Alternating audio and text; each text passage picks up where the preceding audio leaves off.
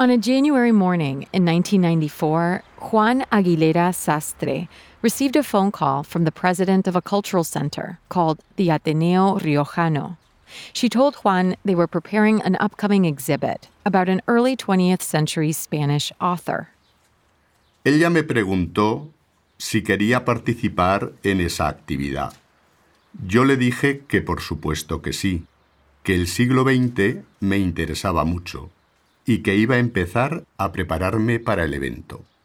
Juan was well known for studying Spanish writers and playwrights of the 1920s and 30s, so the Cultural Center assumed he would have plenty to say about the subject of the upcoming exhibit a woman by the name María Lejárraga.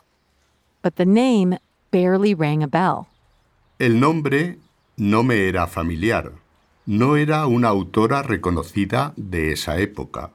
¿Por qué iban a dedicarle un homenaje?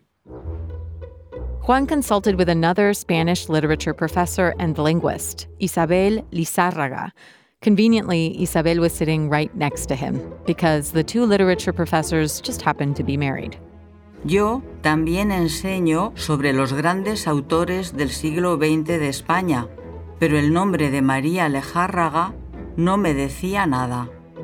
The couple asked the curator for more details, and that's when they learned something shocking. La presidenta del Ateneo dijo que probablemente ya habíamos leído muchos textos de María, pero con otro nombre. Ella creía que María Lejárraga tuvo que escribir usando el seudónimo de su marido, Gregorio Martínez Sierra. Juan and Isabel were stunned. Gregorio Martínez Sierra was a well known author in Spain, so to suggest that he hadn't actually authored all of his work, it was a bold claim. They decided to investigate further. Tuvimos que descubrir la verdad sobre María Lejárraga. En esa misión íbamos a descubrir que ella tenía una gran calidad intelectual, literaria y feminista. Fue una de las figuras más importantes de la cultura española del siglo XX. Pero cuando empezamos, muy pocos investigadores lo sabían. Bienvenidos and welcome to a special season of the Duolingo Spanish podcast. I'm Martina Castro, and this season we're digging into some of the greatest mysteries of art and literature in the Spanish speaking world. As usual, the storyteller will be using intermediate Spanish, and I'll be chiming in for context in English. If you miss something, you can always skip back and listen again. We also offer full transcripts at podcast.duolingo.com. Today, we travel to Spain to learn about one of the greatest writers of the 20th century, whose identity is only just starting to be revealed to the public at large. Keep an ear out for the accent from Spain, where the C, which usually sounds like an S sound, is pronounced with a th sound. So, inicia sounds like Inicia. Isabel and Juan knew a lot about Gregorio Martinez Sierra. He was a respected writer, poet, and theater director in 1920s and 1930s Spain. He was especially renowned for the avant garde plays he wrote, which were very successful at the time. Por supuesto que había leído mucho sobre Gregorio Martínez Sierra y también había consultado su bibliografía para mi trabajo de investigación sobre la literatura de la época. Era un hombre muy conocido y una referencia de la época. Some of Gregorio's work made it all the way to Broadway and got costume designs by Pablo Picasso himself. Recibió muchas críticas positivas y tuvo mucho éxito con el público. A la gente dentro y fuera de España le gustaba su trabajo. A few of Gregorio's plays, like Canción de Cuna or The Cradle Song, became so popular that they were even adapted into film. Canción de cuna habla de un grupo de religiosas que encuentran a una bebé abandonada en su convento. Ellas la cuidan hasta que crece y se casa. La obra tuvo tanto éxito que la adaptaron al inglés en Hollywood y se estrenó en español en Argentina. This was all happening at a time when Madrid was a major European theater hub, the epicenter of showbiz, before film took hold as the most popular medium of mass entertainment. En esta época, Gregorio se convirtió en el director del Teatro Eslava de Madrid. Ahí presentaron sus obras, además de obras escritas por otros escritores famosos, como Federico García Lorca. Era un teatro muy importante. But Gregorio's theater wasn't just turning heads because of its high profile collaborators. It was also pushing the boundaries for how women were represented in art at the time, challenging dominant narratives that painted women as submissive, or sometidas, and dependent on men. At the time, his work was groundbreaking. En ese entonces, las mujeres tenían poca independencia y vivían sometidas. Por esta razón, muchas de esas obras tienen el siguiente mensaje. Si la mujer quiere ser feliz, debe estudiar, emanciparse y no depender económicamente del marido. An example of Gregorio's groundbreaking representations of women is a play he published in 1911 called Primavera en Otoño, or Spring in the Fall. The premise of the story is unconventional to say the least. La protagonista es una cantante de ópera que abandona su hogar para ser famosa. Ella deja a su marido con su hija y logra el éxito completamente sola. El mensaje de esta obra es muy importante porque en esos tiempos las mujeres vivían muy sometidas, tanto que ni siquiera tenían derecho a votar. The more Isabel and Juan thought about Gregorio's transgressive work, the more it seemed possible that it was indeed his wife, Maria Lejárraga, who had written the more feminist parts of it. But this was just a hunch. They had no proof, yet. Sentía que valía la pena, porque era un personaje importante que tenía muchas cualidades y una vida interesante. Y si era ella la verdadera autora de las obras más transgresoras de Gregorio?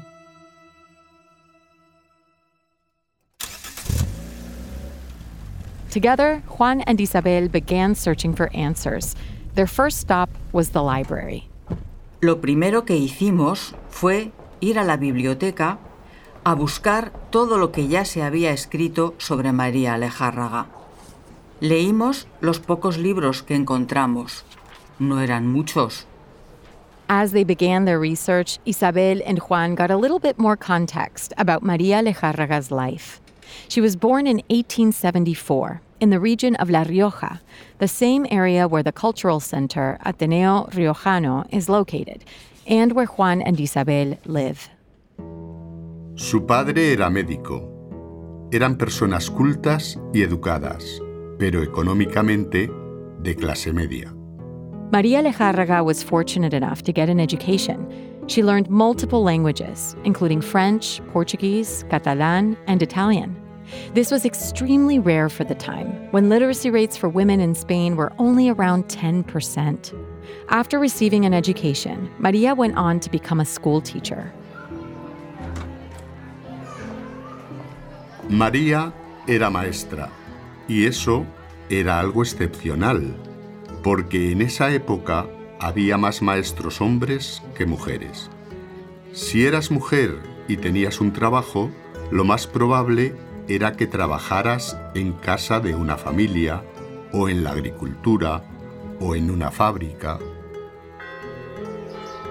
Maria and Gregorio got married in 1900.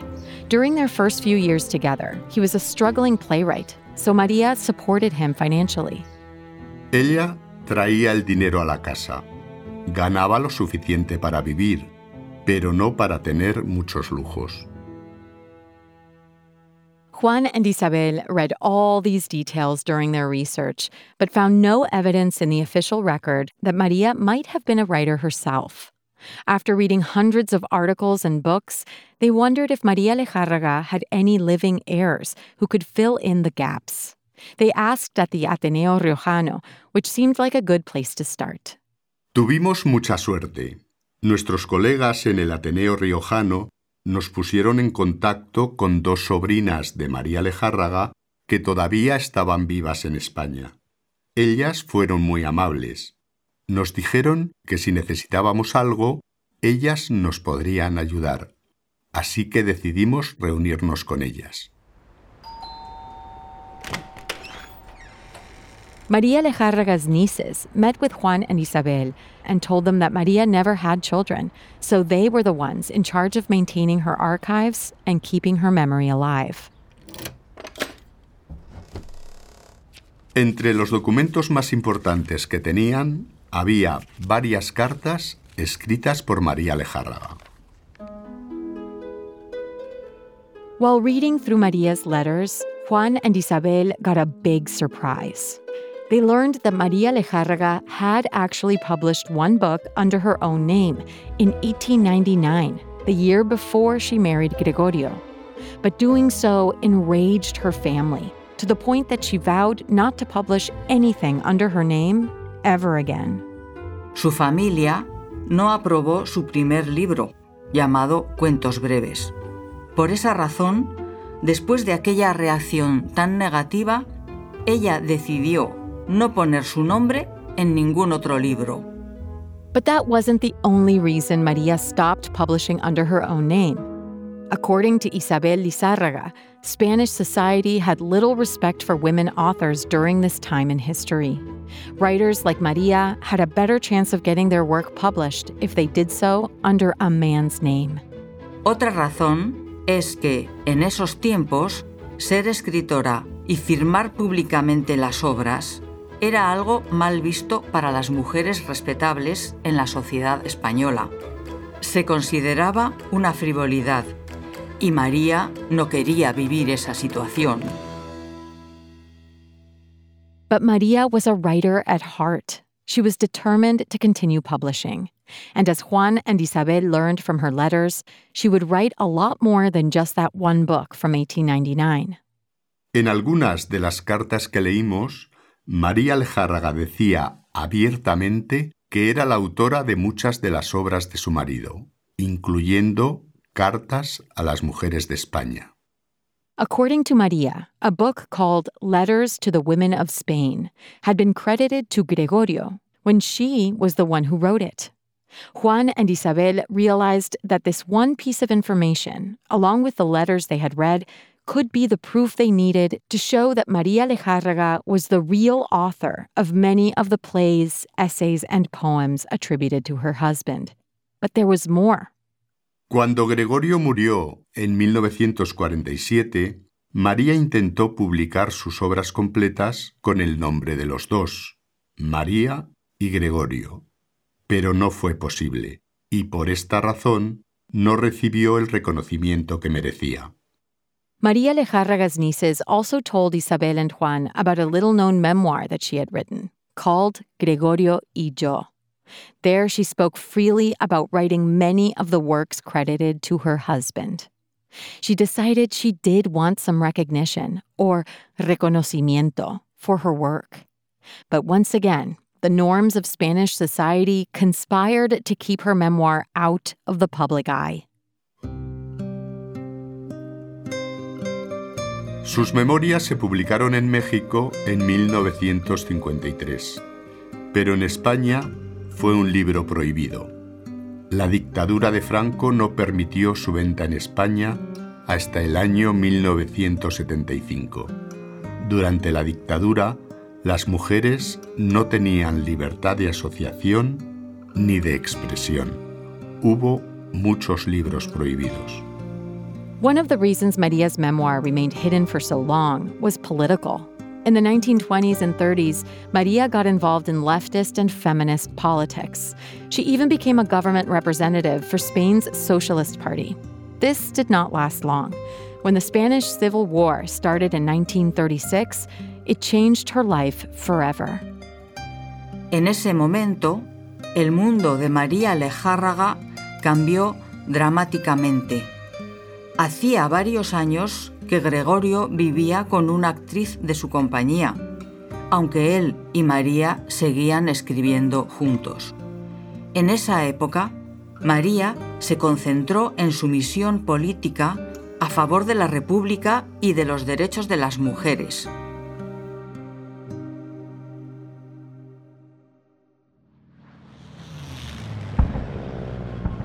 When Francisco Franco's right wing nationalist government came to power in Spain, many women in leftist politics, like Maria Lejárraga, were forced into exile. This was a government founded on traditional Catholic Spanish gender norms, and anyone who contradicted that was seen as a danger to national security. Cuando comenzó la guerra civil, María estuvo en peligro y tuvo que exiliarse. El tiempo pasó y ella fue olvidada. As Maria was forgotten, or olvidada, Gregorio's plays became less daring and controversial. María nunca quiso regresar a España durante la dictadura de Franco y permaneció en el exilio hasta su muerte en 1974. Slowly, Maria Lejárraga's contributions to politics and her husband's work began to fade in Spain as the government censored any material that went against its cultural and political agenda. To Isabel, this was not surprising. She had grown up during Franco's dictatorship, so she knew firsthand what it was like for women's voices to be completely silenced. Nada de eso fue una sorpresa para mí, porque en ese tiempo se esperaba muy poco de las mujeres. Ellas tenían que limitarse a ser amas de casa y madres de familia. Yo era una niña durante la dictadura de Franco, cuando las mujeres todavía no tenían voz. Now that they had evidence that Maria Lejárraga was responsible for writing many of her husband's published works, Juan and Isabel decided to do something about it. First, they contacted other academics to raise awareness and make Maria's name widely known. Isabel, otros profesores y yo investigamos mucho sobre María Lejárraga e inauguramos una calle con su nombre en la ciudad donde había nacido. The naming of this street after Maria was a momentous event. So much so that Maria Lejárraga's nieces were there for the naming ceremony, along with the mayor of the town. Era la primera vez que una calle en España tenía su nombre. Después de eso, le pusieron su nombre a otras calles, bibliotecas y centros culturales en varias ciudades de España.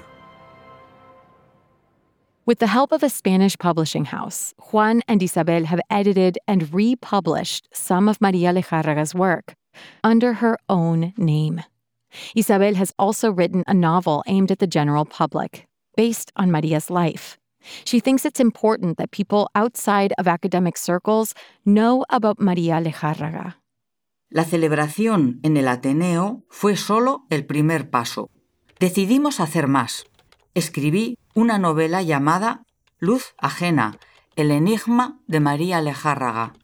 Este libro es para que la gente que no esté interesada en la investigación filológica ni literaria pueda conocer a esta mujer y su historia. For Juan and Isabel, republishing Maria Lejárraga's work under her own name and writing books about her is something that can be of value to the entire country. María Lejárraga tiene la calidad y la categoría intelectual, humana, literaria y feminista para ser considerada como una de las figuras más importantes de la cultura española del siglo XX. Nuestra misión es simple. Queremos que ella tenga el lugar que nunca debió perder por ser mujer. María Lejárraga todavía no es muy conocida, pero nosotros estamos trabajando día y noche para cambiar eso. Maria Lejárraga is just one example of the many women writers who have been silenced or censored over the years. This episode is dedicated to all of them.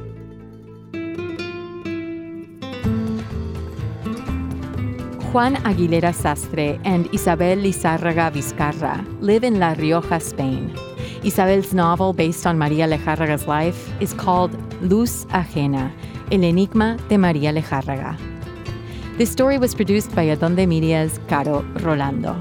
We'd love to know what you thought of this episode. You can write us an email at podcast at duolingo.com and call and leave us a voicemail or audio message on WhatsApp at plus one 703 953 9369.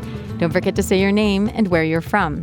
Here's a message we recently got from Venice Bernard in Jamaica.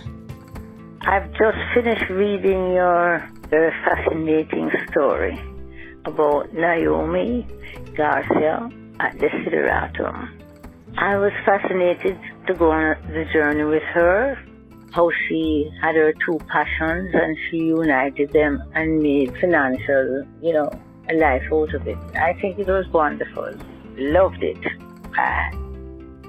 Thank you so much for taking the time to call us, Venice. We are so happy that Noemi's story moved you as much as it did us. If you liked this story, please share it. You can find the audio and a transcript of each episode at podcast.duolingo.com. You can also follow us on Apple Podcasts or your favorite listening app so you never miss an episode.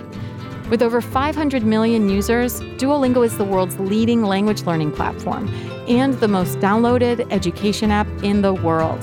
Duolingo believes in making education free, fun, and available to everyone. To join, download the app today or find out more at duolingo.com. The Duolingo Spanish podcast is produced by Duolingo and Adonde Media. I'm the executive producer, Martina Castro. Gracias por escuchar.